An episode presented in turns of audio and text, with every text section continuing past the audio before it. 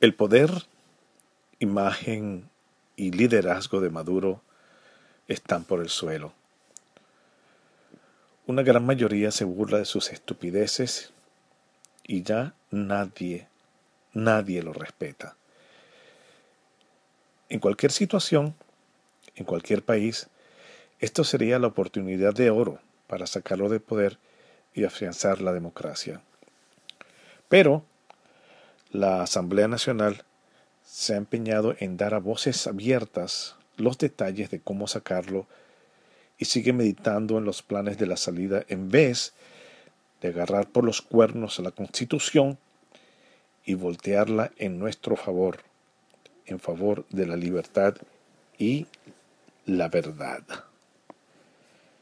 Mientras el pueblo espera que la Asamblea Nacional dé la pauta, Maduro y su raquítico séquito de aduladores y malandros siembran, abonan y riegan a diario esa cosecha de dudas y temor a los medio convencidos y temerosos venezolanos. Maduro se rodea de esa imagen, militares fuertes, armados, firmes y aguerridos, que son solo eso, una imagen que causa temor y duda. Son fuertes, no podemos contra ellos, nos van a masacrar si nos rebelamos. Todas esas dudas y temores son falsos, son solo eso, temores. A fuerza de temor nace la apatía, ese sentimiento de abandono que, en fin, es una natural reacción al temor de dejar de existir. La apatía se alimenta de temor. Cuando el sentimiento inicial de reclamo o protesta nace, el intelecto o parte pensante pone en una balanza las dos posibilidades. ¿Protesto? ¿Salgo a la calle? ¿Reclamo? Pero, ¿y si los militares que acompañan a Maduro me matan? Entonces hay temor y duda. Hay un sentimiento de supervivencia que reemplaza ese inicial rechazo a lo malo o equivocado o erróneo. De allí, la apatía se hace más fuerte y ya las ganas de protestar se desvanecen y una modorra mental se apodera de las fibras y descansa en el sitio seguro de la casa, corruño, con paz. Pero esa apatía no crece sola. Al ver que la nueva directiva de la Asamblea Nacional planea y planea y planea y dice que va a hacer, la imagen dura de Maduro y sus matones crece y crece. La Asamblea Nacional ha ido perdiendo oportunidad tras oportunidad de usar la Constitución a su favor.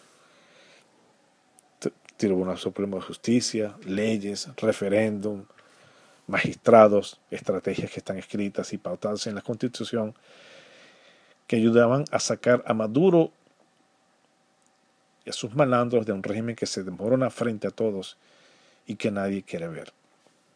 No hay tiempo. Es algo que tiene que ser hecho ya, no en seis o siete meses de planes. No hay tiempo. Ese temeroso conglomerado de rufianes se agiganta cada día y la apatía del pueblo se hace peligrosa y palpable. Pero no solo apatía es una amenaza. Con tanto temor y tanta imagen desencantadora, hay una enorme posibilidad de que el gesto de ayudar y amamantar al pueblo, con esa posibilidad de destruir la imagen de muñeco de cera, el pueblo le comienza a tomar lástima a esa mano que otrora fuera dura e inexorable. Ahora es posible que el síndrome de Estocolmo invada las mentes cansadas, vapuleadas por tanto tiempo. No hay salida fácil, piensan esas mentes débiles y agotadas. Pero sí hay salida.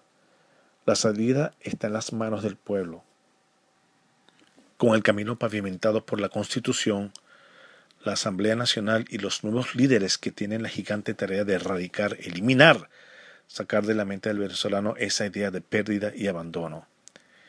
En lugar de planear, lo que se me ocurre es ayudar al pueblo a darse cuenta que detrás de la máscara no hay más que un fantasma, sin cara, sin fuerzas, sin dólares, sin pueblo.